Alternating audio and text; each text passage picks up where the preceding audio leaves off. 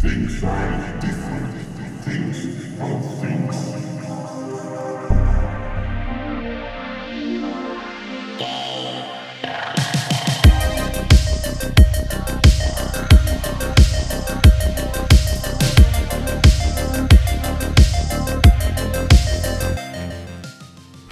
Grande vostro dispiacere, anche questa volta non avrete come voce quello di Pietro Iacullo, la voce della ribellione, e eh, gli altri, Stefano, Andrea, Andrea.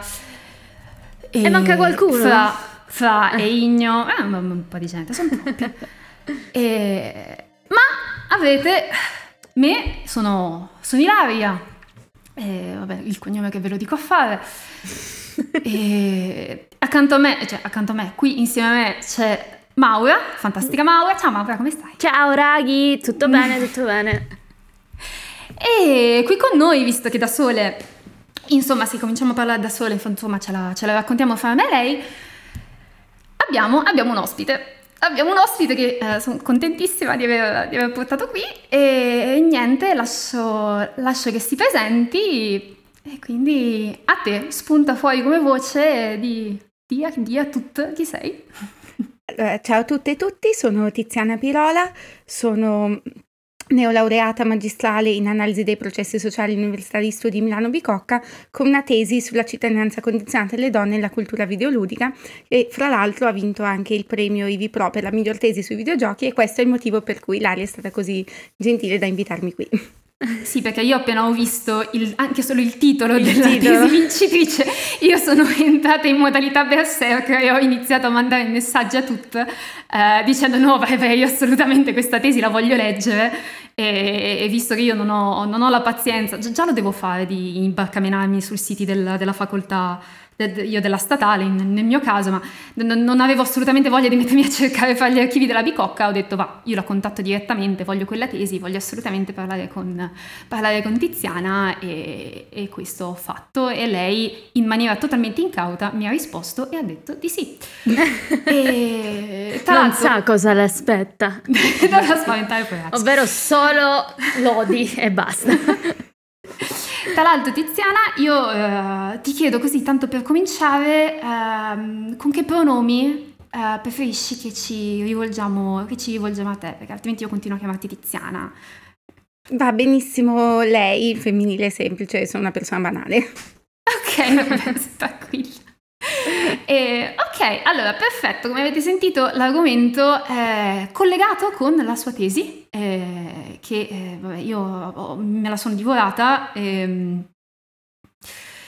E niente, allora, intanto chiedo immediatamente a te, magari boh, se ce ne vuoi parlare, come è nata questa, questo argomento, banalmente, quan- se hai fatto fatica a trovare mm, un relatore, una relatrice che ti aiutasse, qual è stato il tuo procedimento, il, il come, qual è stato insomma, come, come è cominciato anche solo il pensare a questa tesi. Allora, in realtà premetto che io non sono una videogiocatrice, mi spiace di deludere tutti così in partenza, però il mio amore per la cultura dei videogiochi è nato grazie al mio ragazzo, Jonathan, eh, che appunto è un videogiocatore da sempre, da quando giocava a Spiro con sua madre, e fra l'altro adesso scrive anche per un piccolo blog sui Pokémon che è Yoto World. E sì, mi ha detto lui di dirlo. No, ma assolutamente, va Scherzo. benissimo, facciamo, facciamo placement senza, senza alcun problema. va benissimo. E appunto noi stiamo insieme da un sacco di tempo e in tutti questi anni lui ha sempre cercato di avvicinarmi a questo mondo, magari di eh, farmi stare accanto a lui mentre giocava e tutte queste cose e parlarmi appunto di tutte queste storie meravigliose. E mm, io non ho mai iniziato a giocare fondamentalmente perché sono impedita, nel senso che no- la coordinazione occhi-mani è una cosa che non ho mai padroneggiato e quindi proprio per me è sempre stato tentare un'esperienza un po' frustrante, però eh, sono affascinata ai videogiochi come medium narrativo e anche a tutta la cultura che ci ruota attorno. E quindi nel tempo, seguendo anche su internet eh, tutte queste cose, mi sono accorta in realtà eh, che è un mondo bellissimo, ma che ci sono anche parecchi problemi, soprattutto per quanto riguarda il sessismo. Ero molto molto attiva su tutto quello che riguarda la cultura nerd nel periodo 2014-15, quando c'è stato il Gamergate, e mm, c'è stato anche tutto un fiorire di progetti molto interessanti di critica nei confronti del sessismo nella cultura nerd. E quindi ehm, dopo una tesi triennale piuttosto pesante sulla violenza domestica mi sono detta occupiamoci di qualcosa di più leggero.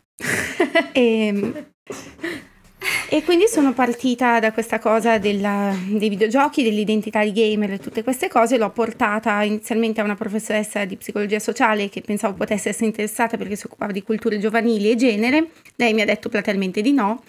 e Come poi mai? una... Non so, non so, proprio no. No, ok. Diplomatico. E poi una compagna di corso mi ha dato indicazione che c'era dottor Carladore, Roberto Carladore, eh, che aveva scritto un articolo su Twitch. E quindi sono andata a portargli il mio progetto di tesi e lui mi ha detto ok, però parliamo di Twitch. E quindi l'idea originale di parlare della cultura videoludica è andata poi trovando questo focus ed è per questo che la mia tesi ha preso questa forma, quindi è stato anche eh, questo intreccio, questa coincidenza perché onestamente sarei andata più sugli ambienti che conoscevo, quelli più mm, text-based, tipo Reddit o cose così. Mhm. Ehm, non frequentavo Twitch prima di questa tesi. E Come com'è- ti sei trovata all'interno del mondo di Twitch? Che cosa hai studiato all'interno del mondo di Twitch? Stavo per fare la stessa domanda. Beh, allora la prima cosa è stato prendere familiarità con tutte le cose che, che Twitch fa, che magari so- sono banali per chi già conosce la piattaforma, ma sono interessantissime per chi la guarda per la prima volta. Quindi, non so, eh, i punti canale, tutto il significato delle emote, ehm, il- tutto veramente. E, e ho iniziato poi a contattare un po' di streamer, ehm, inizialmente da una lista che mi aveva passato una ragazza che aveva scritto con Carla Dore l'articolo da cui tutto è partito e poi anche chiedendo un po' in giro a mio fratello, così, persone che, che già stavano su Twitch, conoscete qualche streamer che possa essere interessata? Così, quindi... Adesso beh, non ho più tantissimo tempo a dedicarci, come sulla tesi ci stavo un sacco di ore, però eh, un po' mi manca, diciamo, un po' mi manca Twitch. Sì, tra l'altro, ehm, cioè, allora, perché io ho in mente eh, la parte finale della tua tesi, che effettivamente tu arrivi a parlare di Twitch dopo un lungo discorso che eh, parte dal, diciamo, proprio da come è nato, diciamo, questo, l'ambiente nerd, sto facendo le virgolette con, co- co- con le mani, sappiatelo, ehm, da come si è costruita l'identità, da come si è costruita, par- parli anche della mascolinità, parli anche appunto della mascolinità subordinata, eh, parli di del rapporto con la femminilità, parli, fai tutto un percorso eh, legato alla pubblicità, legato ai tentativi anche appunto della pubblicità, di come ha cercato di avvicinarsi anche al mondo femminile, parli delle problematicità legate al, al fatto delle donne, del mondo, del mondo della degli studi STEM, insomma, cioè, tocchi talmente tanti argomenti che ehm, occhi a cuoricino completamente per tutto il tempo. E dopo aver fatto un bel percorso raccontando il Gamergate, perché sei effettivamente andata super a fondo a quello che è successo, dando proprio delle basi, il come si è sviluppato, il, il cosa anche, cioè fai notare proprio che game- le- il, um, l'evento del Gamergate è stata una sorta di la famosissima goccia che ha fatto traboccare il vaso, no? Quella cosa lì un po' come, ecco. E, e poi arrivi al mondo di... Tutto questo come una sorta di introduzione per iniziare a parlare di Twitch.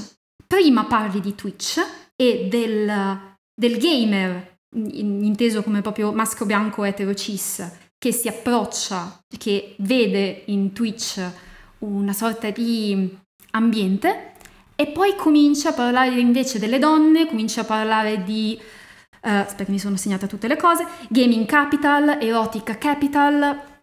Cioè, è un discorso enorme, è un discorso che va ad intrecciarsi, è un discorso che... eh, tutte queste particolarità, cioè tutti questi... Cioè tu hai effettivamente sezionato ogni singola caratteristica, non solo di quella che è la piattaforma Twitch, perché come hai detto ci sono tantissimi elementi che magari a una persona che entra può essere super interessante. Poi immagino con gli occhi di una studiosa, ehm, come ad esempio appunto il, eh, solo il concetto di affiliazione da- da- di, un, di un, um, di una creator, di un creator e quello di partnership, già glieli hai distinti, sei andata a sottolineare anche la questione di, diciamo, della gamification all'interno del, e del, e del, rapporto con le varie persone, cioè io sto facendo un macello allucinante, ma lei è decisamente molto più ordinata di me. E cioè, quando ti ci sei approcciata lì in quel momento, eh, cioè io mi immagino appunto, già che hai detto che non sei una giocatrice, è fantastico, perché mm-hmm. una mhm. cosa bellissima è guardare una persona che non gioca approcciarsi al mondo dei giochi. Cioè, è una delle cose che più è, è spettacolare. Cioè, guardare una persona che non è abituata o che magari aveva pregiudizi o anche appunto non ne aveva, ma appunto entra in questo mondo è, è bellissimo. Quella che tu chiami goffaggine, eh, per me è naturalezza. Perché è bellissimo, perché dopo un po' purtroppo, fra virgolette, impari il linguaggio e quindi inizi a decodificare un po' tutto. Quando invece ti ci approcci per la prima volta è come un bambino che cerca di imparare, che, cioè come se passasse le fasi tipo della lallazione e quindi piano piano cerca di imparare eh, la, il, il, linguaggio, no? E quindi è estremamente bello e adorabile. E, e quindi ecco ti chiedo, dopo tutto questo spolopio, quando ti ci sei trovata davanti, cioè le cose che prima, che immediatamente ti hanno, ti hanno catturata, quali sono state? Cioè le cose che hai detto wow, Ok. Aspetta, di cosa? Cioè, di, di, di scusami, o... della, di Twitch. In generale, parliamo di Twitch in generale, poi entriamo un attimino più nelle varie meccaniche di, eh, del gamer, della gamer, del, delle figure femminili e delle figure maschili. Allora, la prima cosa che mi ha colpito di Twitch eh, è la luce viola, il fatto che così tanti stream abbiano come sfondo eh, questo colore lilla violaceo che riprende il logo. È stata la prima cosa che ho visto nell'osservazione etnografica quando proprio ho aperto la home e iniziato a guardare quello che passava nella home per cercare di farmi un po' un'idea. E quindi questo colore è stata la prima cosa che mi ha colpito. E poi con il tempo... Eh, principalmente il modo in cui comunque c'è un clima molto eh, di amicizia, eh, nel senso di, eh, di tenersi compagnia soprattutto e poi eh, andando avanti, scavando, passando quindi tante ore a guardare, mi rendo conto che stai su Twitch è un lavoro che richiede veramente tantissima eh, capacità di essere sempre effervescenti, sempre frizzanti, sem- eh, e quindi capisco la, la, definizione che ne hanno dato altri ricercatori di una forma di improvvisazione di lunga durata. E ammiro veramente il talento delle persone eh, che riescono a sostenere essere interessanti per 4-5 ore di fila parlando cose completamente a caso perché alla fine l'argomento della conversazione emerge anche dalla chat, magari una cosa, una battuta, un riferimento. E, e quindi insomma questa capacità di essere brillanti per così tanto tempo di fila è un talento eh, veramente ammirevole. Tu Maura, volevi dire qualcosa? Altrimenti io continuo a spolocchiare, eh, sappilo. No, assolutamente. Ehm, una cosa che volevo, diciamo, più approfondire, e qui faccio un passo indietro riguardo a Twitch, ma era proprio il concetto perché tu all'interno della tesi parli di maschilità geek. Mm, ci vuoi spiegare che cosa intendi con maschilità geek, quando è stato coniato, come, eccetera, eccetera, eccetera? Allora, li, il concetto io l'ho trovato nel volume Toxic Geek Masculinity eh, di Anastasia Solter e Bridget Blodgett, che consiglio a tutti. Uh, però l'idea fondamentalmente nasce dalla teoria della maschilità egemone uh, di Raywin Connell, quindi l'idea che esistono diverse forme di maschilità eh, di cui la maschilità egemone è la forma eh, che sorregge un assetto diseguale nei rapporti di genere. Quindi esiste una forma di maschilità che eh, funziona per mantenere le diseguaglianze e questa forma Uh, quindi si basa, non so, uh, sul disprezzo verso tutto ciò che è connotato come femminile, sull'idea che la maschilità è qualcosa che deve essere continuamente dimostrato e riaffermato nella competizione, uh, sull'idea comunque che la maschilità si misura, non so, ehm, dalla, dalle conquiste sessuali, um, dal ruolo del breadwinner, insomma, ci sono tanti elementi. Infatti tu a un certo punto parli anche di digital boyhood, boyhood che è appunto è mm, questa sorta, da quello che ho capito. Poi tu correggimi se sbaglio, io mi sto zitta e parli solo due, a me va benissimo così, sappilo. offre, eh, diciamo, eh, è un tipo di mascolinità, chiamiamolo così, che offre la possibilità, il fatto di essere in digitale, non lo so, offre la possibilità di evadere dalle responsabilità che la società si, a- mh, mm, si attende in, eh, dagli uomini, no? In quanto uomini e diciamo ridimensionarli in, una, in un ambiente più, più ludico che magari, cioè, in epoche precedenti il fatto di essere ehm, adolescente si eh, finiva appunto soltanto con il passaggio all'età adulta, quindi tu dovevi abbandonare tutto ciò che veniva prima. Eh, questa cosa con i videogiochi ora piano piano un pochino si sta invece cercando di cambiare, no? Allora, Parto un attimo dal principio. Eravamo al fatto che, che, c'è questa gerarchia delle mascolinità in cui alcune forme sono più socialmente valutate di altre eh, e in qualche modo risultano appunto vincenti. E i nerd sono comunque ragazzi, parliamo in questo caso di maschilità, quindi ragazzi, eh, che in qualche modo si percepivano come carenti rispetto agli elementi che definiscono un uomo, che sono molto stereotipicamente, se pensiamo proprio al stereotipo della scuola superiore americana, eh, la fisicità sportiva, eh, l'essere attraenti, il successo con le ragazze, una personalità estroversa. E quindi si sono in qualche modo ritirati nei loro circoli di interesse, un po' un stereotipo che tutti abbiamo in mente, no? quello codificato anche nei film degli anni Ottanta, dei ragazzi eh, sfigati, eh, introversi, timidini, magari che non, sanno, che non hanno ancora sviluppato un gusto nel vestirsi, che giocano tutti insieme a Dungeons and Dragons e stanno in disparte, magari sono anche vittime di bullismo. E, ehm, e questo è un po' eh, lo stereotipo con cui la cultura nerd rappresenta se stessa, quindi c'è questo orgoglio di essere ai margini, di essere degli outsider eh, e di avere eh, qualcosa che gli altri non hanno, quindi di essere più intelligenti, di essere più profondi, ehm, di essere super esperti di qualcosa di cui a nessun altro importa.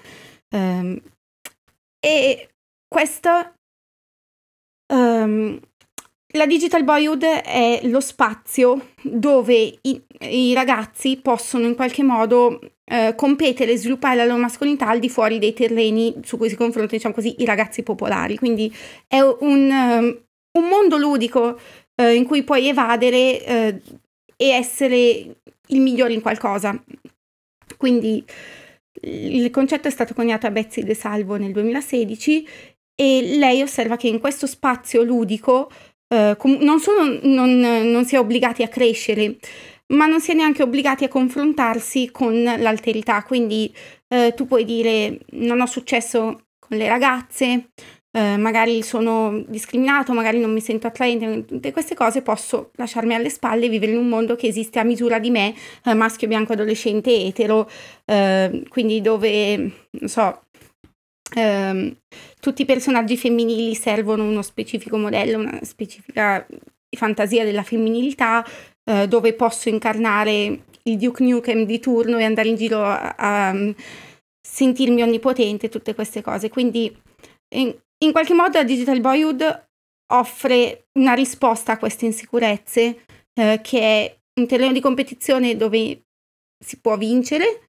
eh, un modello di maschilità um, che non deve confr- che confrontarsi con i limiti del reale e soprattutto il fatto che non devi confrontarti con le sfide dell'alterità, quindi con il costruire delle relazioni tra pari con persone che sono diverse da te e che è un, è un mondo di fantasie, è proprio la classica power fantasy um, trasposta mh, non solo nei videogiochi in sé, ma anche in tutto quello che gli ruota attorno. Non so se ho detto bene. Nella tesi sì. ho detto sicuramente meglio. No, no ma quindi tu stai dicendo una cosa assurda, ovvero che i limiti imposti da una società patriarcale con tutti i suoi stereotipi per maschile e femminile danneggiano anche gli uomini. No. Incredibile. Assurda come cosa, mio Dio. Oh mio Dio, mind blowing.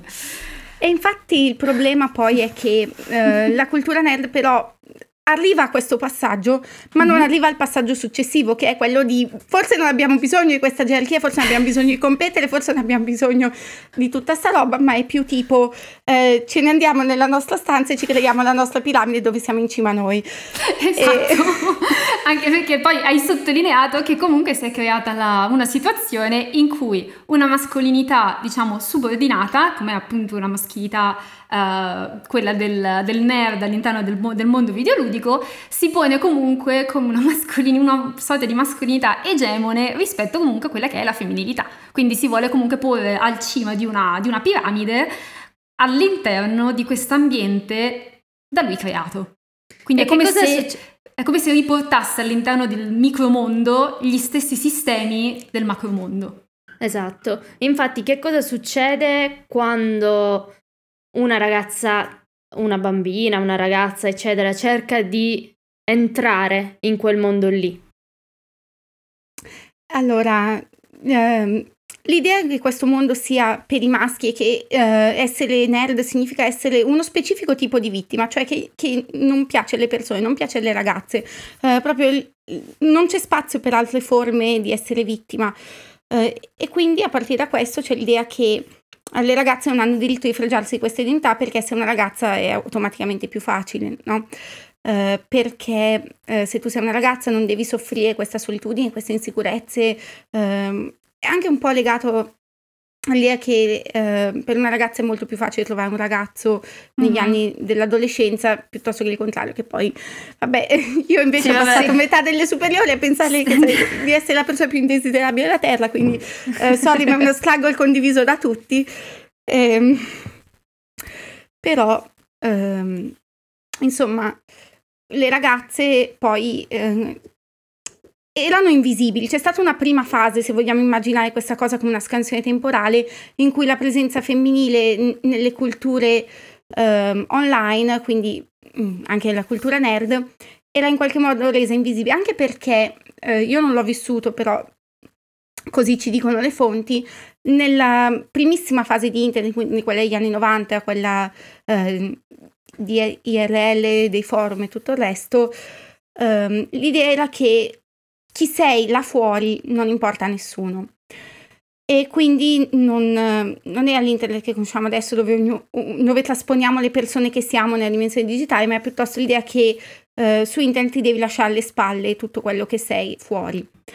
E questo era mosso anche da un ideale utopistico, l'idea che lasciandosi alle spalle la corporeità e tutta- tutti i tratti identitari, il genere, l'etnia, l'orientamento sessuale, si potesse costruire una sorta di utopia basata solo sul fatto di essere delle menti che si scambiano idee. Ed era anche bellissimo se non fosse che eh, poi questo si traduce nel fatto che la mente di default, il soggetto di default è sempre il maschio bianco etero. e quindi tutta la cosa di There are no girls on the internet e tutto il resto, perché in qualche modo se tu eh, metti sul piatto eh, la tua identità, sei tu che stai violando il patto non scritto della cultura digitale e quindi sei responsabile di tutto quello che succede dopo, dalle avanzi indesiderate al fatto di essere presa meno sul serio eh, e così via. E quindi in ossequio anche a questa logica le donne semplicemente evitavano di far sapere di essere donne, quindi ehm, era, sai, il classico stereotipo eh, dei massi multiplayer online, roleplay games, eh, ce l'ho fatta, che eh, tutte le donne fanno finta di essere uomini e poi ci sono gli uomini che fanno finta di essere donne per ottenere eh, vantaggi, cose.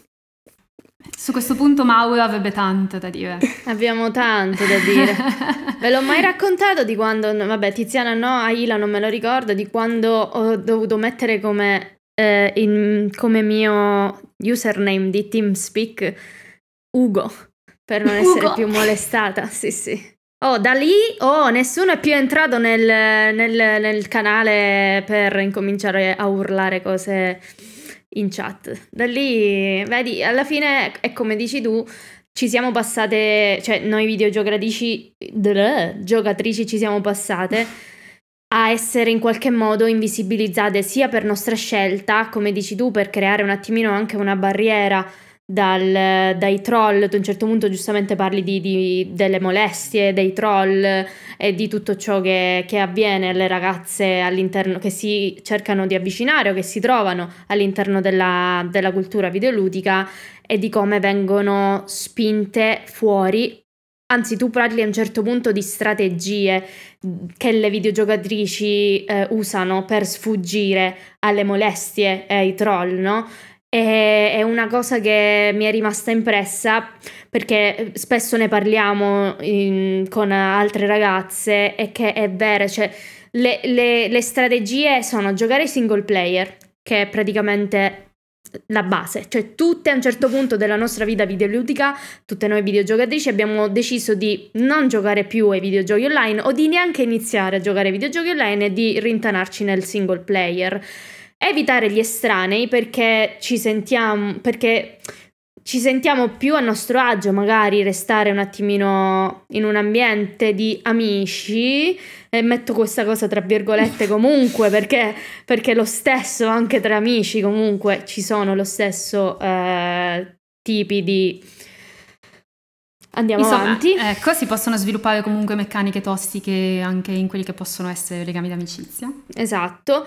Eh, oppure una strategia che mi è rimasta impressa è anche mettere in risalto la propria capacità e la propria competenza, perché noi che cos'è che pensiamo? Che se ci facciamo vedere a livello dei maschi, perché noi il, sem- il, nostro scopo è arrivare sempre a livello dei maschi, cioè è quello, quello che la società ci dice che dobbiamo arrivare al loro livello, quindi come ci dobbiamo arrivare? Mettendo, mettendoci sotto, studiando, e aumentando le nostre capacità, le nostre skill, le nostre competenze su qualsiasi cosa che sia eh, che appartenga all'ambito videoludico e però una cosa che ti domando, cioè, ma in generale, che domando in generale, cioè, queste qui non sono, uh, cioè, sono strategie sì, ma che secondo me comunque disabba- disavvantaggiano, non si può dire, svantaggiano comunque le ragazze in, uh, in, in qualsiasi modo, no?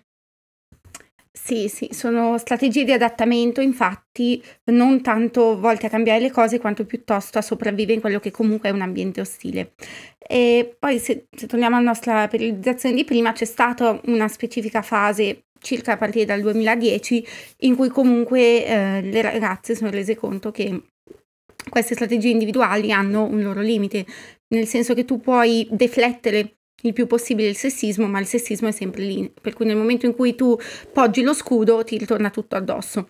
E quindi ci sono state un bel po' di iniziative di crowdsourcing di forme di molestie, di insulti, si è iniziato a metterle a tema, ci sono stati un bel po' di blog che hanno iniziato a raccogliere queste testimonianze, eh, ci sono stati i primi siti che parlavano di videogiochi da un punto di vista femminista e quindi eh, si è creato lo spazio per una conversazione collettiva per mettere a tema tutte queste cose. Diciamo che è stato un po' un momento Me Too, se vogliamo metterla con una metafora più contemporanea.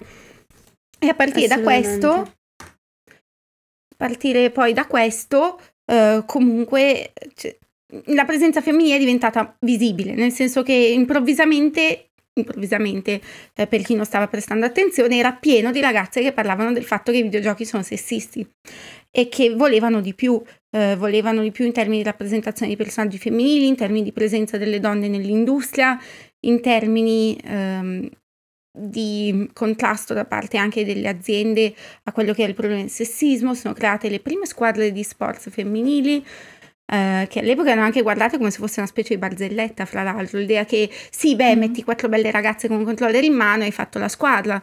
Um, e quindi in tutto questo momento poi è stato percepito invece dai nerd che sono sentiti in qualche modo attaccati nel, nel loro terreno, no? l'idea che questo è nostro, questo è il nostro spazio, um, noi siamo le vittime qui, quindi abbiamo diritto al nostro spazio, eh, giardino recintato, non può entrare nessun altro eh, è stata percepita come una politicizzazione. Improvvisamente ehm, l'arrivo del genere spezzava questa cosa che eh, che online non conta chi sei, perché le donne dicevano no, invece conta, perché se io sono una donna sono discriminata, se una, sono una donna sono vittima di molestie, per te non conta, perché sei dietro il tuo privilegio e, non, eh, e puoi permetterti questa neutralità, ma lì internet, la cultura videoludica neutrale non è.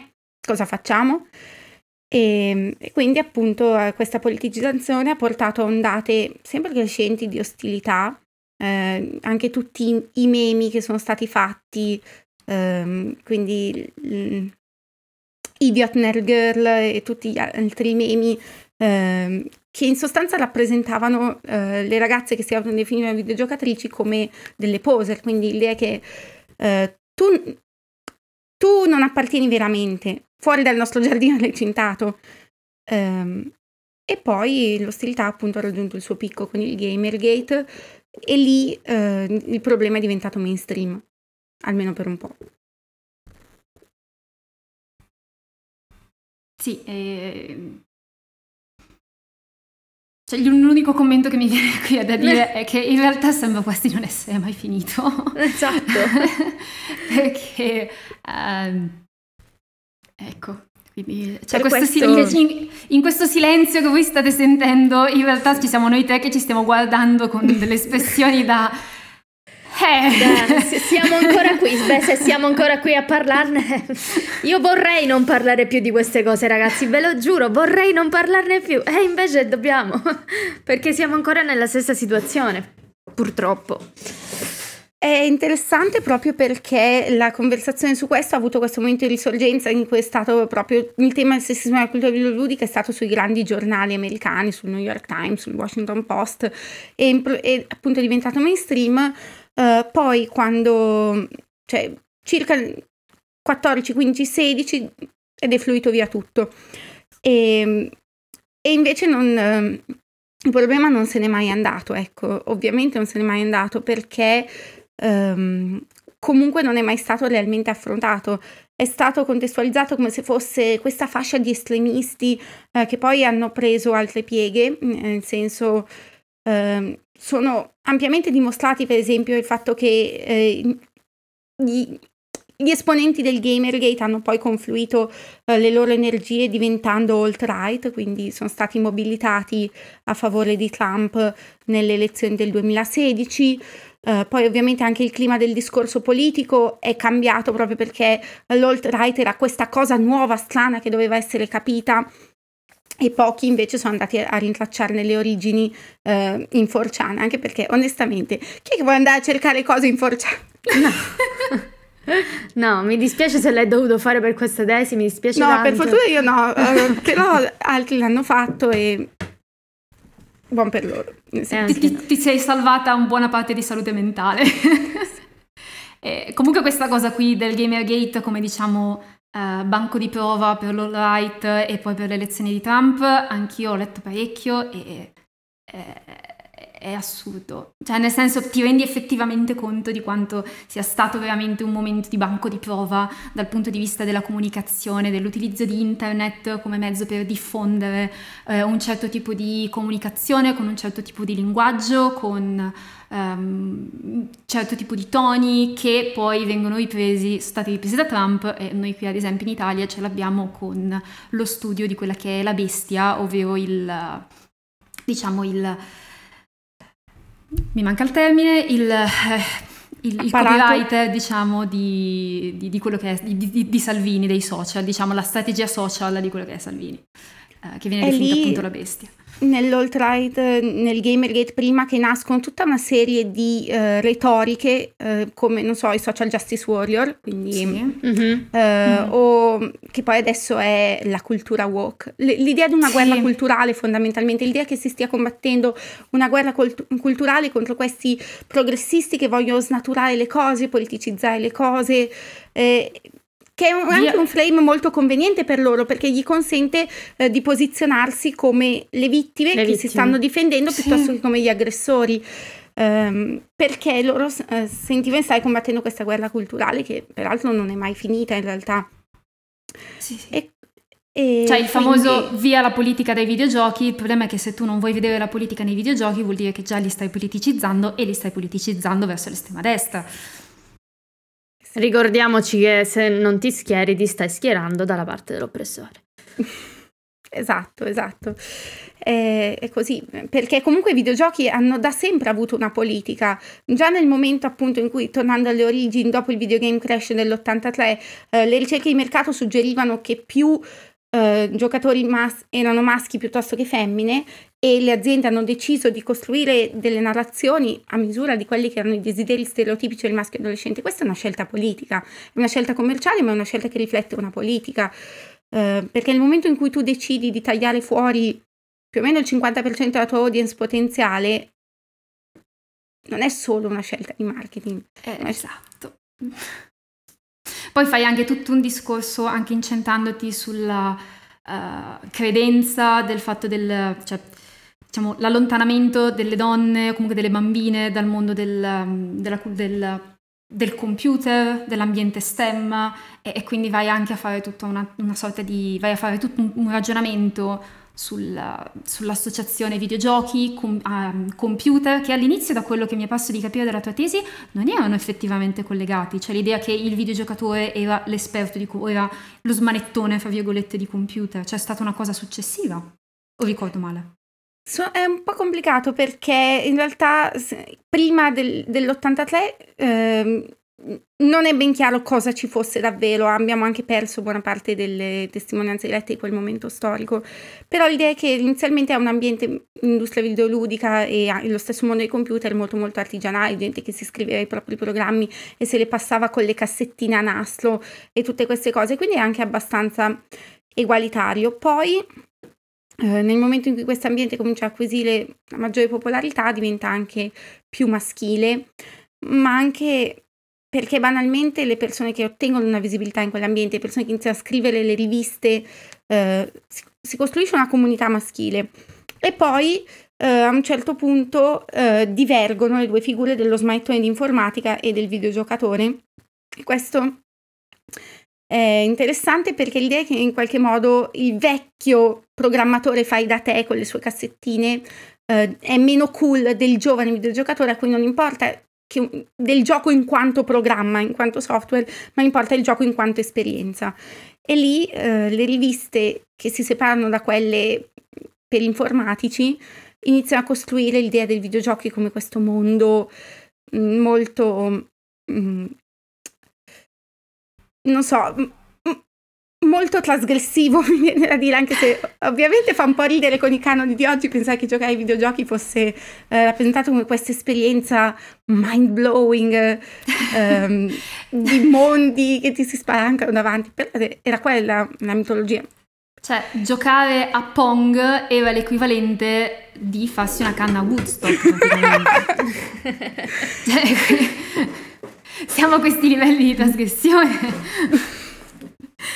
E, no, è super affascinante questa cosa, anche perché eh, se poi pensi un po' come, ehm, eh, diciamo, perché allora, anche adesso se tu vai un attimo a vedere all'interno della critica videoludica o comunque dei vari siti che parlano di videogiochi, ci sono comunque varie scuole di pensiero che interpretano i videogiochi in un determinato modo, quindi li pigliano, li analizzano, li sezionano, li, li smembrano dal punto di vista uh, quasi puramente tecnico o comunque vedono nel, uh, nell'elemento di, diciamo, empatico, nell'elemento di emotivo, nell'elemento di cosa mi è successo quando ho giocato al gioco, qualcosa di totalmente irrilevante e secondario.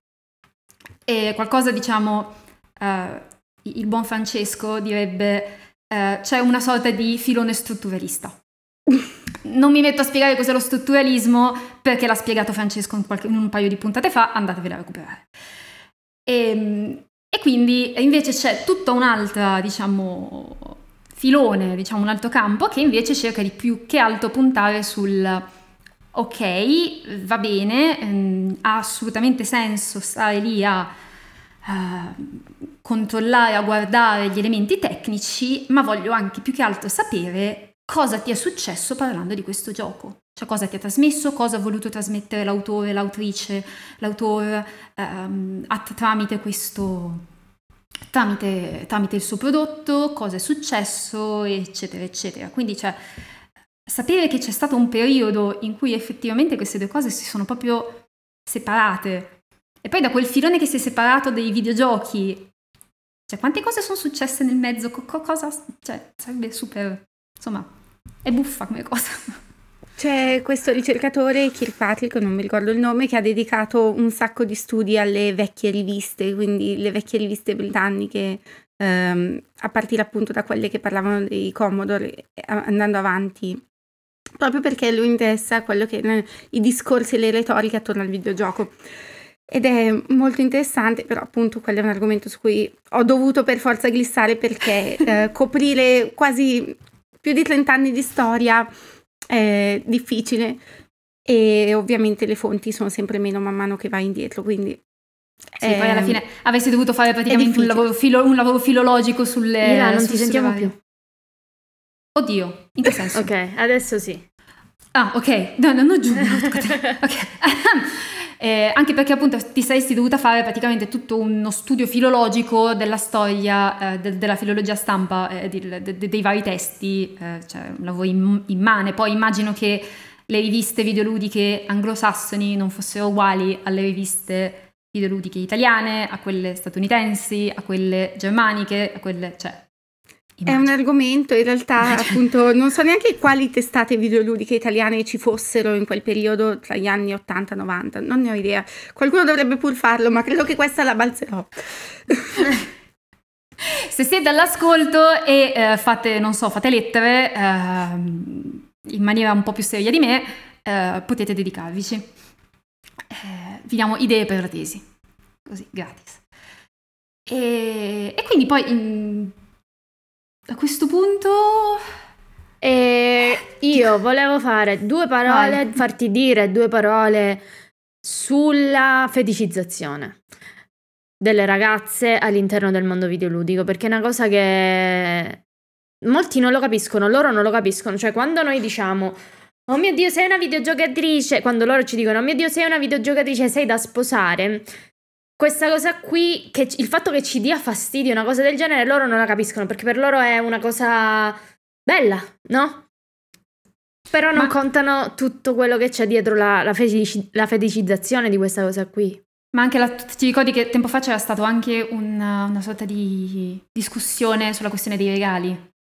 Cioè, regali, che, sì. che io cioè, ho tutto il diritto di incazzarmi se c'è una persona che continua a farmi regali che io non voglio. Cioè se io ti dico basta, cioè non è che fare un regalo è una cosa che viene effettivamente apprezzata, no, perché io percepisco uh, da quel tuo continuo rega- regalarmi cose, percepisco un tipo di attenzioni che io non voglio, non voglio ricevere, quindi ci, è, cioè, è fastidioso, è una, è, è una diciamo, è una sfumatura sì. di molestia, cioè quindi sì. ci sta che io mi incazzi di questa cioè, cosa. Cioè, la qui. sto ricevendo solo in quanto donna, neanche mi conosci quasi quasi, solo in quanto donna la sto ricevendo.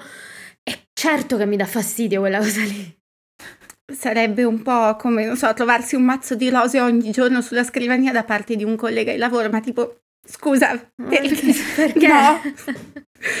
eh, però sì, effettivamente, ehm, diciamo che è molto tipico le persone che appunto ragionano per stereotipi e che hanno fatto tutto questo lavoro di decostruzione, eh, il, come dire, idealizzare e settorializzare invece di vedere le persone, eh, diciamo così, nella loro complessità. Quindi se da una parte c'è eh, lo stereotipo della ragazza fake, che non è una vera videogiocatrice, che lo fa solo per attirare l'attenzione, eh, che è quella che si fa le foto con il controller in bocca e tutto il resto, ehm, e tutto quanto, allora questa figura eh, così svilita deve avere un suo contraltare, ancora la vecchia dicotomia tra Madonna e puttane. Lo, lo si può sì, dire? Sì, sì. No, no, no, tranquilla, assolutamente Qua si dice. tutto. Qui rivendichiamo il termine puttana. Assolutamente. Non ti preoccupare, assolutamente.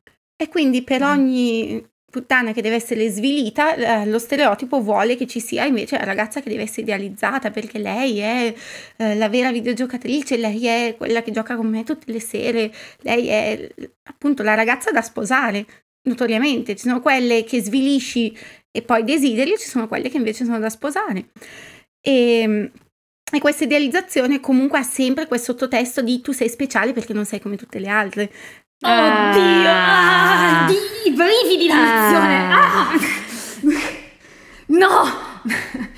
Cioè, quando uno mi dice tu sei diversa, non sei come le altre, mamma mia, quanto mi fa incazzare. Cioè, una frase del genere, raga, sta svilendo tutto il genere femminile.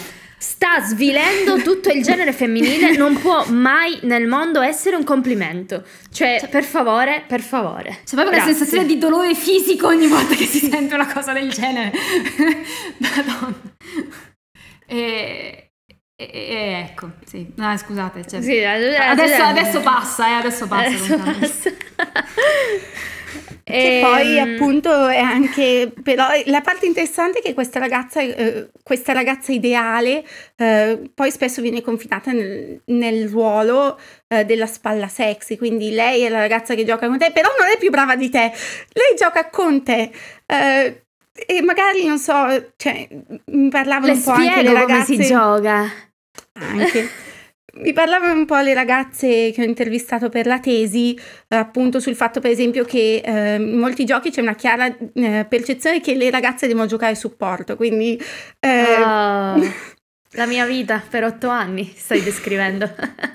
Cioè, non so perché, dato che prima abbiamo parlato di- della dicotomia to- tipo da mm, Madonna e puttane, e in questo caso a me è venuta in mente proprio l'immagine biblica di Adamo ed Eva, ed Eva è la nata dalla costola, quindi è un elemento di, di accompagnamento, cioè è creata da una parte di lui, ma non è lui, cioè è qualcosa di altro, più inf- inferiore e insomma... insomma dietro un grande uomo c'è una grande healer, non lo so. Veramente, cioè. fantastico, fantastico. Questa ci facciamo la maglietta questa frase. Tra l'altro, Ehm, aspettate solo un attimo, perché mi viene venuto in mente che avevo provato a iniziare a farmi spiegare da mio fratello minore come si gioca a League of Legends e il personaggio del tutorial è mh, la... mh, non mi ricordo il nome, ci sono mille mille personaggi in League of Legends, ma il personaggio che per il tutorial che ti insegna come muoverti nella mappa e tutto il resto è quella specie di tipo maga bionda dei- degli elementi, molto angelica, mezza Io non nuda. ho mai giocato a League of Legends, quindi non ne ho idea, ma adesso vado a cercare. Quindi il primo Guarda, personaggio quando che l'ho tu fatto incontri io- è ovviamente un supporto, cioè nel senso ah, sì, sì. sei nabbo, gioca supporto. Quando, quando l'ho iniziato io in realtà era, era un'arciera. Però, cioè, se iniziamo a parlare di LOL, poi appunto ci faremo una puntata a parte. Quindi, davvero, eh, un altro giorno. Questa è proprio la prossima puntata, ragazzi. Quindi eh, andiamo avanti. Più che altro. eh, passando ora proprio al discorso Twitch, anche perché ultimamente sono successe cose su Twitch che davvero anche queste assolutamente meritano una puntata Ah, a parte, sì. però non possiamo non nominarle, secondo me. Sì, e tu, Tiziana, eh, involontariamente, eh, da- negli ultimi tre Due giorni, giorni? due giorni, Sì. tre, due giorni, eh, sono successe cose in ambito Twitch, in particolare a un personaggio che tu hai citato nella tua tesi, ovvero Amurat. E, e lascio spiegare Maura perché... Allora, fondamentalmente lei ha eh, fatto una diretta Twitch in cui ha spiegato che eh, subiva violenza psicologica e mm, d- abusi da suo marito. Cioè lei ha spiegato per la prima volta intanto che era sposata. Lei non l'aveva mai potuto dire perché il marito glielo proibiva, visto che chiaramente una ragazza single ehm, è molto più appetibile proprio economicamente, eh, ci investi di più proprio in soldi rispetto a una ragazza sposata.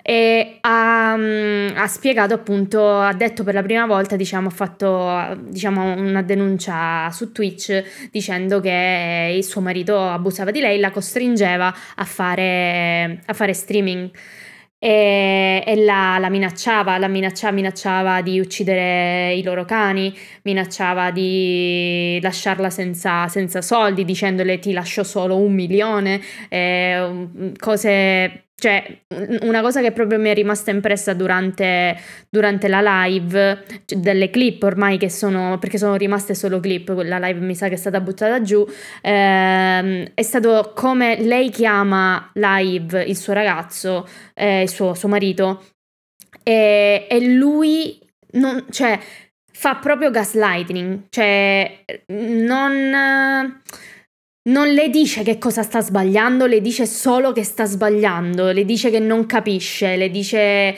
eh, le peggio cose e mentre lei, in tutto questo, mentre lei piange, no?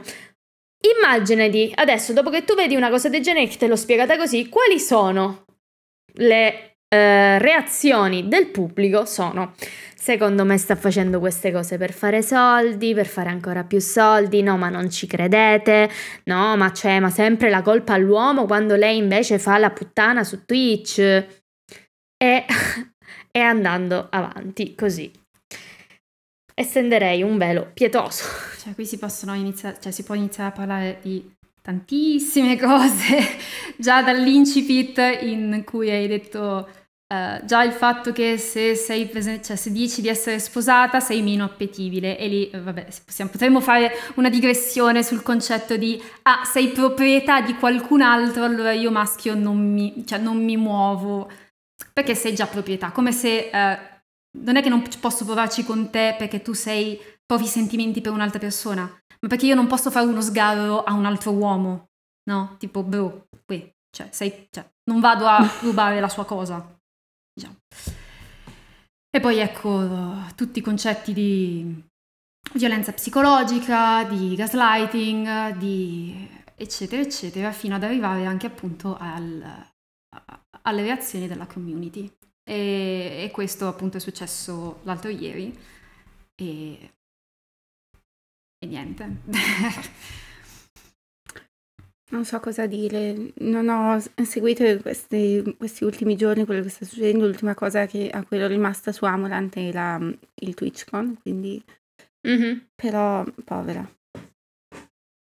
Decisamente. E appunto, questa dovrebbe essere assolutamente la reazione che, che qualunque persona normale ha a, una, a un racconto di una vicenda del genere. Perché non succede? Perché non, le vittime non vengono credute? Perché c'è sempre questa cosa che mh, mm, lo sta facendo per fare soldi, attention whore. Eh, mm, eh, vi giuro, è una cosa che ancora siamo qui a parlarne, sì, perché ancora succedono queste cose. Cioè, follia. Eh, tu hai fatto una dicotomia tra le ragazze che calcano le scene di Twitch?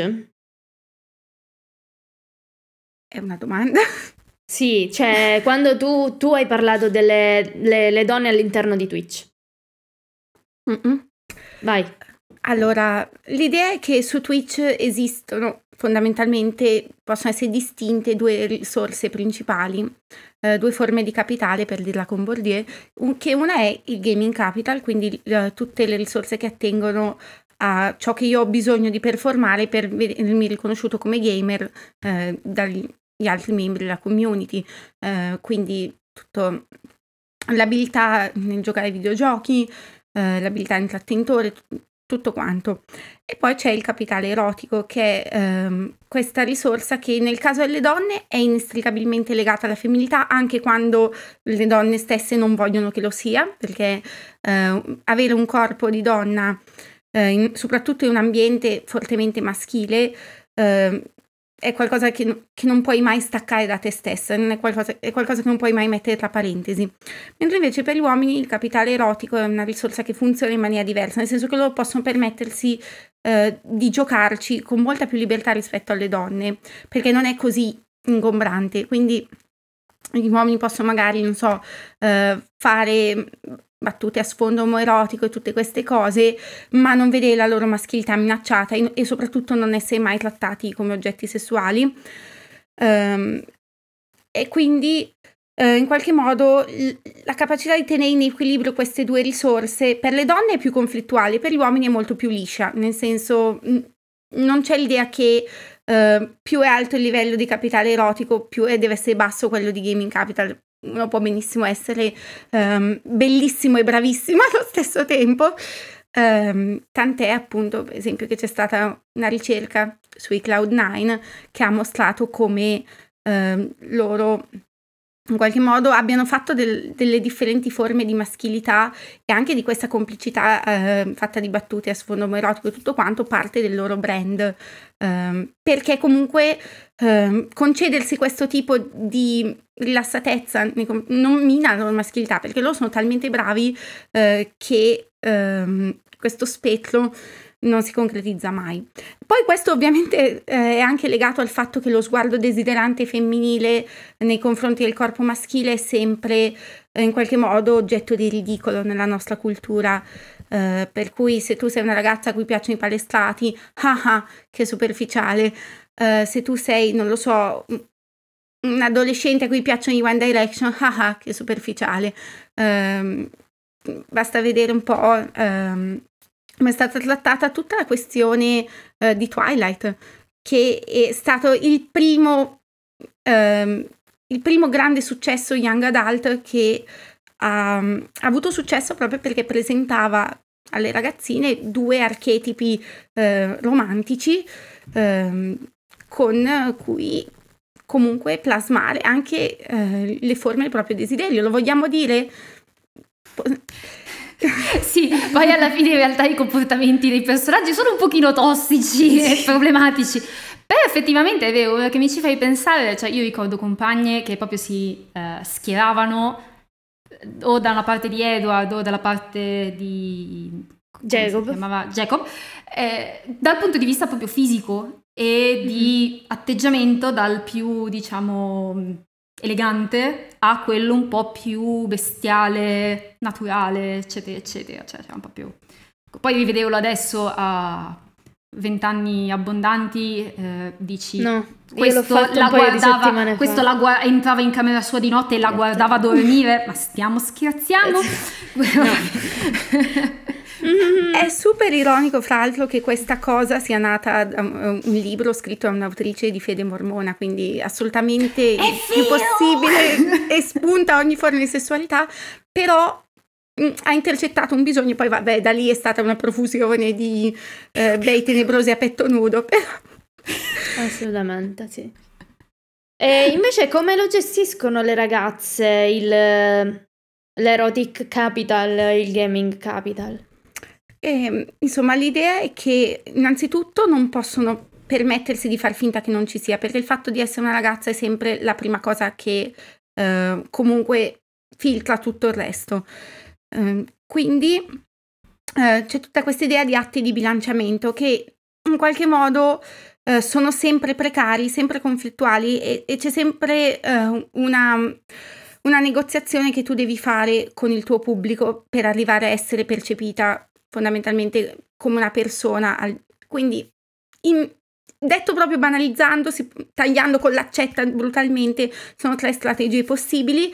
Una di queste è quella di eh, in qualche modo cercare di mettere meno in risalto possibile il fatto di essere una ragazza, quindi anche un po' eh, nascondere la propria femminilità, presentarsi come un maschiaccio, dire io sono qui come una dei ragazzi. One of the boys.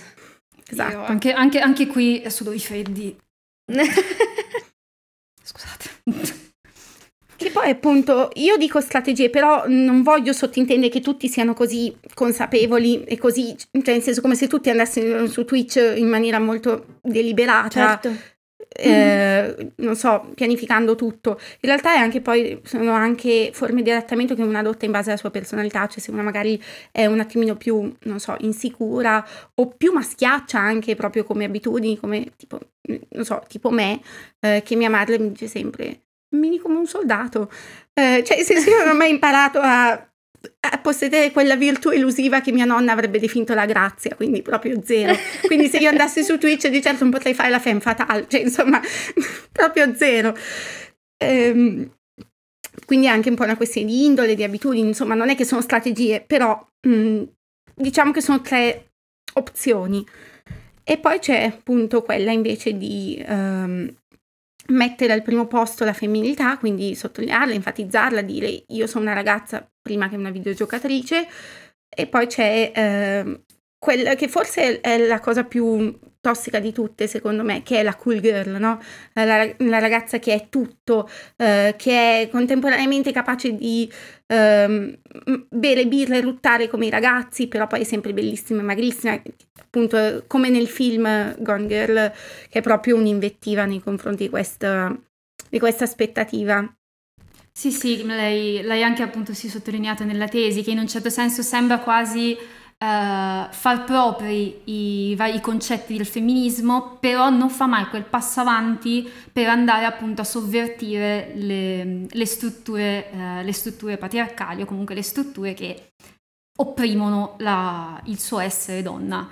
E quindi eh, va in realtà a diciamo a essere un'ancella del patriarcato come a essere, esatto, a essere quel cioè la donna perfetta per l'uomo, quindi ecco un po' tutto quell'insieme di elementi che dicevamo prima, quindi deve essere brava a giocare ma non più, di, non più del compagno, deve essere sexy ma non troppo, deve, cioè questa cosa qui, cioè quindi sì. Che tutto questo si traduce secondo me anche in un grandissimo sforzo mentale che facciamo noi, cioè per farvi capire, eh, quando vado live qui con i ragazzi di GR, la prima cosa che mi viene in mente, anche se io non sono una che che ne so, veramente, cioè, si, si, si, si, trucca per uscire, sì, a volte lo faccio, a volte no, sti cazzi. La prima cosa che mi viene in mente quando devo andare live su Twitch è, ma che fa, me la metto un, un pochino di matita, che ne so, va, cioè, cioè, penso sempre al fatto di rendermi desiderabile per chi mi sta guardando, pure se il mio cervello, cioè, pure se razionalmente io So che questa è una costrizione. Comunque il fatto anche solo di pensarci porta secondo me uno stress mentale incredibile che chiaramente mh, mm, non, cioè che i ragazzi ad esempio non hanno. Cioè, semplicemente. Sì, beh, qui si potrebbe fare tutto un altro, un altro, un altro. puntata, eh? la possiamo fare sul mito della bellezza. Quindi, sì. ah! su, su, su tutta questa cosa qui perché comunque ehm, la nostra fantastica cultura neoliberista ha incorporato ehm, tutta una serie di elementi e ce li ha rivenduti in una confezione kawaii, eh, tra cui l'idea che comunque noi donne meritiamo di sentirci sicure di noi stesse ehm, e forti e fiere perché voi valete, non lo so. e, e Grazie per avermelo detto.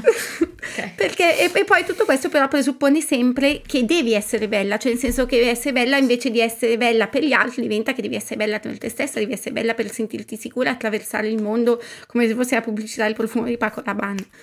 E, ehm, sì, sì. E, e, quindi alla fine però è sempre l'idea che per essere forte, per essere fiera, per essere sicura, devi comunque essere bella. E da lì non si sfugge, ok? Sì. Uh, come osi uscire di casa se non hai fatto tutto quello che puoi per essere bella? Cioè, non ti cioè, senti tu, tu esci di casa senza esserti, senza esserti tolta il monociglio? Ma sei impazza? E, i baffetti e la peluria sul volto? Sì, sto guardando ah. voi. Eh, perché non so sì. se ti sei per... Cioè, non, non, so se nelle varie tue ricerche eh, sei incappata nelle varie critiche al personaggio di Aloy di Horizon Zero Dawn. Ho letto il tuo articolo. Con... Wow! Ti stai prendendo in giro? Bene, mi devo riprendere. Comunque, eh, vabbè, allora... Eh, Cos'è che stavo dicendo? Comunque sì, vabbè, tutta quella cosa lì. Dai, hai letto il mio articolo? Va bene, ok. Andiamo, andiamo avanti. Parliamo. Cioè, c'è una cosa interessante nella, di cui parli um, che volevo chiederti se la, potevi un attimo spiegarmela un attimo. Quando hai anche citato la, la questione kawaii, parli un attimo di identità kawaii e ad un certo punto uh, sottolinei come... Uh, venga, correggimi se sbaglio, eh, venga a volte utilizzato come mezzo anche per riappropriarsi della propria femminilità depotenziando l'elemento sessualizzante. Questa me la spieghi? Perché io l'ho trovata incredibilmente affascinante come cosa.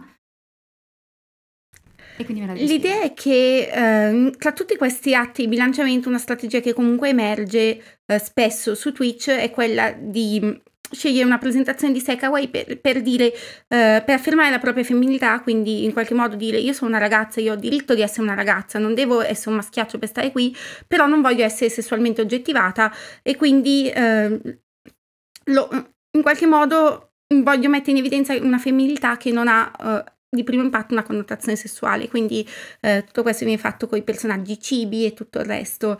Um, e questa è una cosa che ho ritrovato in parecchie streamer che ho intervistato, nelle grafiche del canale, ed è molto interessante come aspetto perché il kawaii uh, esiste in una dimensione che è in qualche modo un ritorno all'infanzia.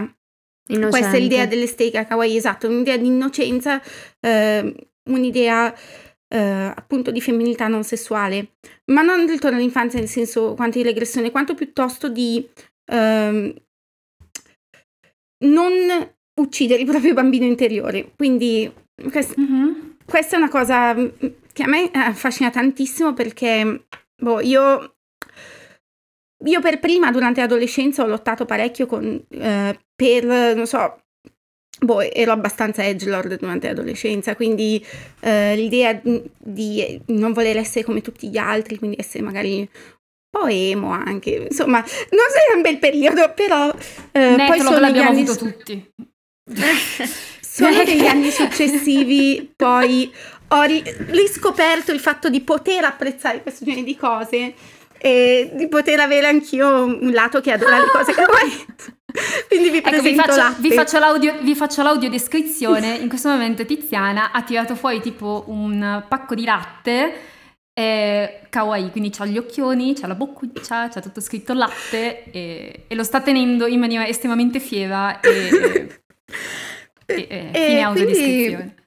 Ecco, non, tutto questo per dire che eh, è un modo per dire anche, non so, ci viene insegnato eh, in un certo senso a disprezzare tutto ciò che è da femmine, con tutte le virgolette del caso, eh, dire in qualche modo come ti piacciono le cose da femmine. Eh, quindi per essere una ragazza, non so, interessante, matura, cose così, non, mica ti devono piacere le cose da femmine, le cose da femmine sono da piccoli. E poi magari invece crescendo dici, no, fanculo questa aspettativa, io voglio, non so, i fiocchetti. Uh, i cerchietti e tutte le cose che, di cui mi sono privata uh, per cercare magari di sembrare più accettabile, non so. Sì, più maschile. Sì, è una cosa anche, cioè, in base alla mia esperienza, sempre parlando delle eh, strategie che adottano le videogiocatrici per sfuggire a troll, molesti, eccetera, eccetera, una cosa su cui purtroppo mi sono ritrovata anch'io era l'aggressività per ripagare con la stessa moneta. Io spesso, quando ero più piccola, non riuscivo a capire cos'è che mi dava fastidio di questi atteggiamenti qui, no? Perché? Perché ci hanno insegnato che ave- ricevere complimenti non richiesti, eccetera, eccetera, sono cose belle, no? Eh, catcalling, oh mio Dio, ti stanno soltanto facendo un complimento.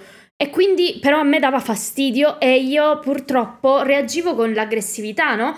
E questa cosa dagli, dai miei amici veniva vista bene, no? Perché mi vedevano come una di loro. Io quindi, sentendomi accettata da loro, continuavo a farlo. E chiaramente è una cosa che mi è. Che, che, che, ho capito da più grande, ho capito quando ho scoperto tutte queste dinamiche, quando ho scoperto il femminismo, eccetera, eccetera. Cioè, mh, è stata. Era proprio un modo per sentirmi come loro.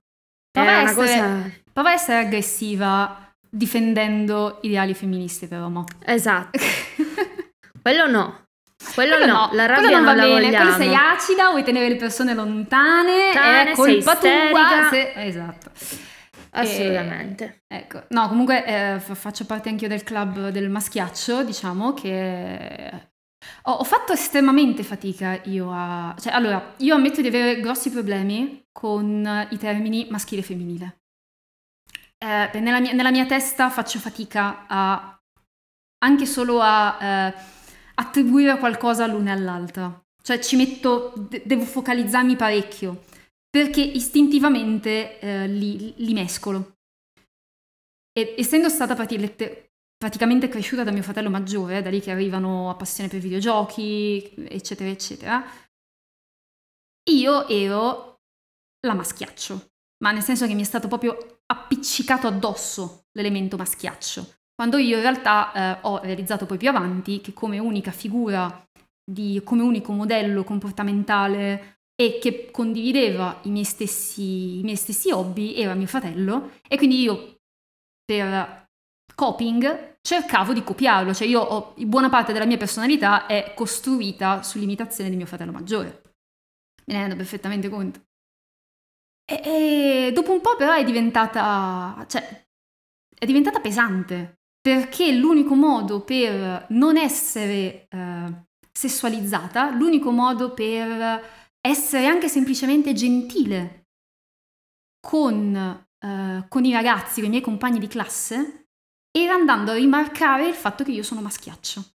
Perché altrimenti quei gesti di gentilezza venivano interpretati come interesse sentimentale.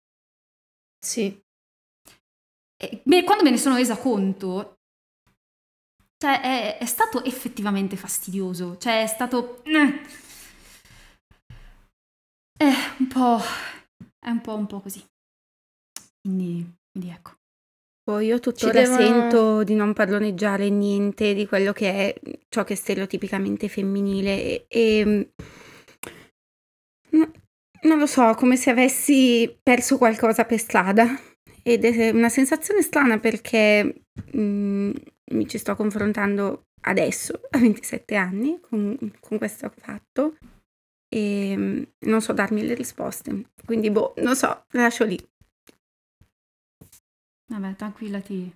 Su, su questa qui eh, ti, ti, ti, capiamo. Eh, ti capiamo non, assolutamente. Non basteranno, non basteranno, anni e anni di psicoterapia per, per riuscire a farci, diciamo, a farci mettere un attimo pace su questa cosa.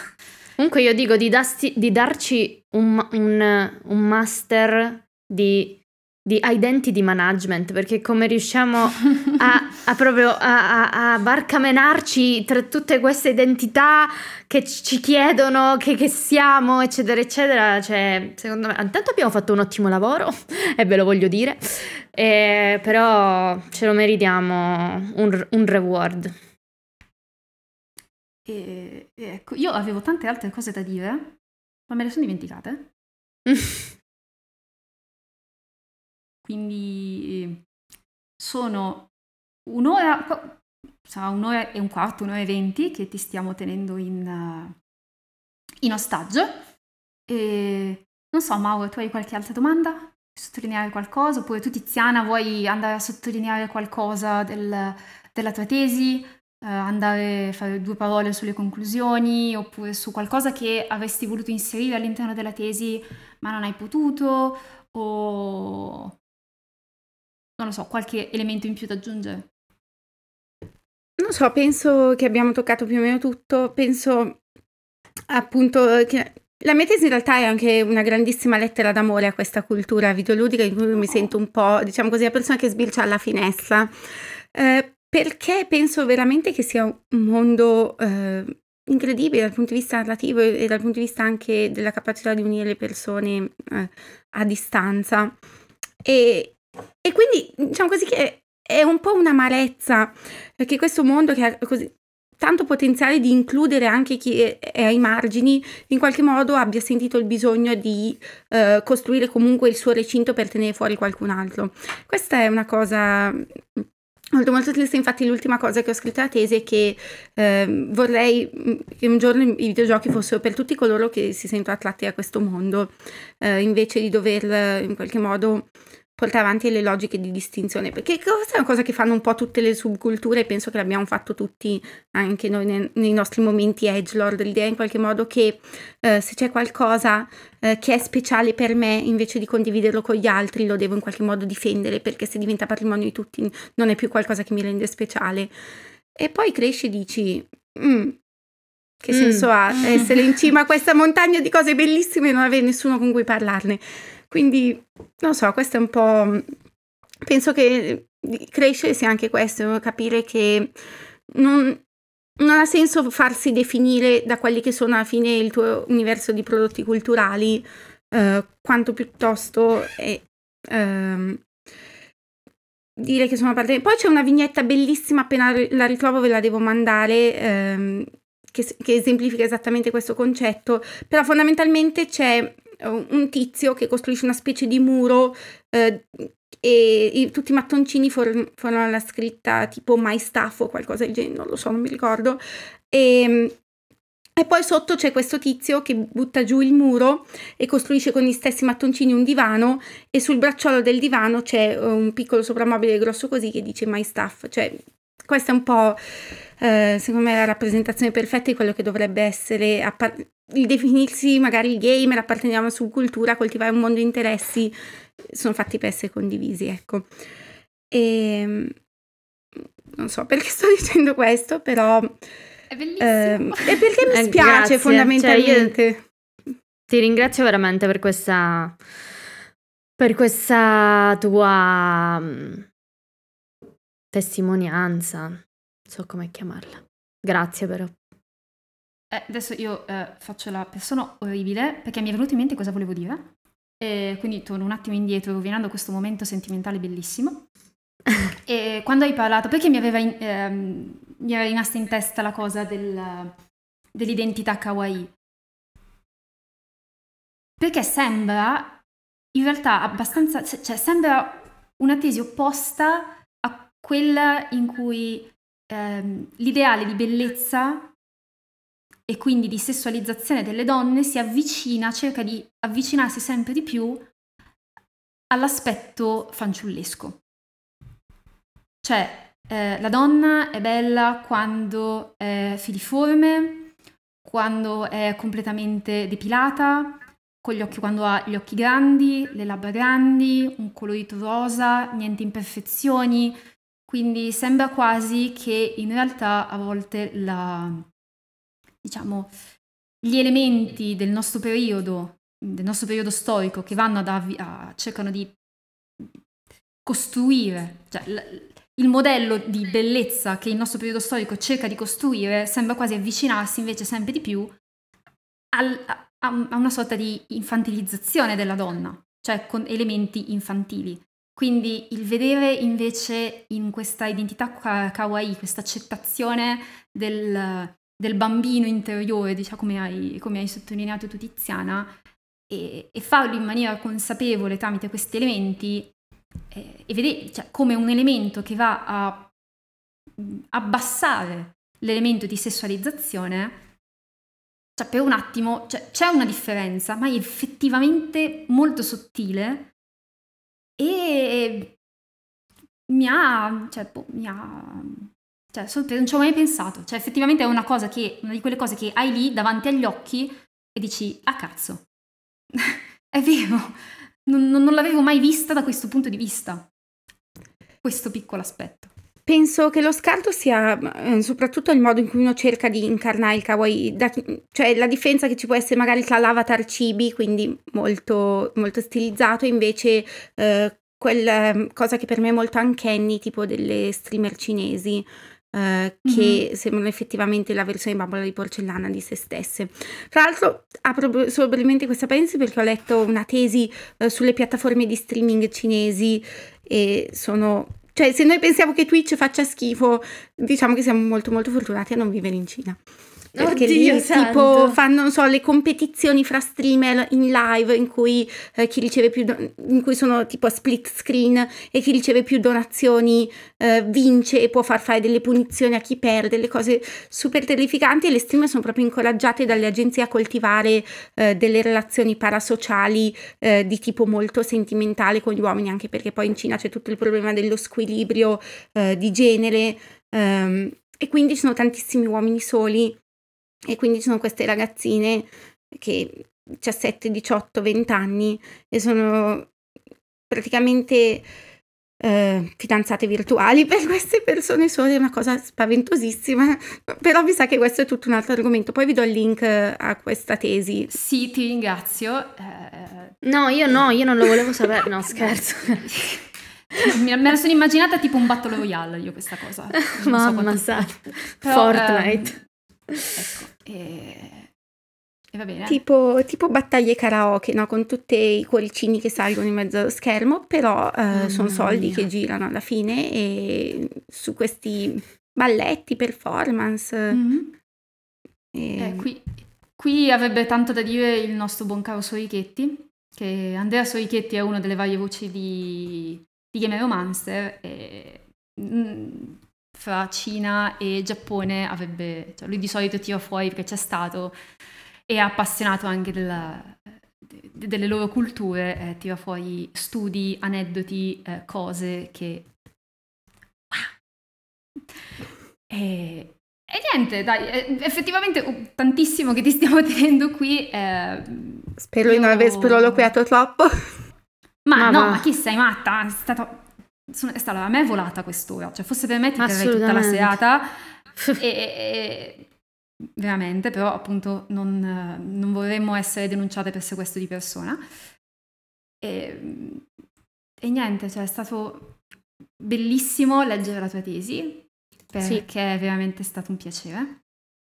Sì, io la prima cosa che, che ho pensato quando ehm, Ila mi ha mandato eh, le tesi vincitrici è stato cazzo ci siamo, ma allora lo vedi che ci siamo, che ci sono persone caspita che parlano di ste cose in modo ehm, come dire con dati eccetera eccetera, eh, cioè che, che- che le studiano queste cose, ci sono, ci sono e io sono contentissima di aver letto la tua tesi, di averti avuta qui. Veramente grazie. Ecco, a questo proposito aggiungo che ho dato il consenso all'associazione per pubblicarla sul loro sito, non so quando lo faranno, ma comunque presto sarà liberamente scaricabile da tutti, quindi se qualcun altro vuole leggerla, mi fa piacere. Fa- fantastico. Quando Assolutamente. succede, quando succede eh, faccelo sapere che lo, lo rendiamo pubblico, lo sp- sponsorizziamo dappertutto perché è, sono- cioè, è- è da leggere, cioè è una di quelle cose che va- vanno lette assolutamente, anche cioè, non solo per il lavoro che hai fatto, ma anche appunto come per la bibliografia finale, eh, Sì. perché insomma mh, si, si snobbano sempre le bibliografie alla fine dei saggi, alla fine delle tesi, e, e invece no, eh, ed è incredibile perché anche dietro solo la scelta della bibliografia c'è un lavoro immondo e incredibilmente che ti porta a capire i ragionamenti anche della persona che ha scritto il testo. eh, quindi, quindi niente, cioè, è, è da leggere. Dovete Poi, fun fact, credo di potermi gloriare del fatto di essere l'unica tesi che cita il libro di Farenz, quindi posto. Bene. Eh, vabbè, sono piccole gioie quelle di di nominare eh, le- le- libri, libri buffi, libri sconosciuti. Io nella tesi triennale avevo, mi sono, ero tutta contenta perché avevo citato ehm, un libro di Barbero, quello sui cazzi e i, le varie storie medievali, ma vabbè lasciamo stare. E, mm, vabbè, chiudiamo la puntata. insomma ognuno si met- ha i suoi easter egg nella tesi. Esatto, sugli easter egg. È una cosa bellissima. Ehm, E, e niente, va bene, io qui quindi grazie, a, grazie, grazie Tiziana, grazie, Grazie Maura. E... Grazie a te Ila. Quindi, Grazie a voi niente. per l'opportunità di nuovo e niente, spero di non avervi annoiato troppo. Ma scherzi! Che sei matta. E niente, quindi con la mia voce e la mia, la mia, la mia Eve Moscia avete iniziato questa puntata e la si chiude. Ciao! Ciao!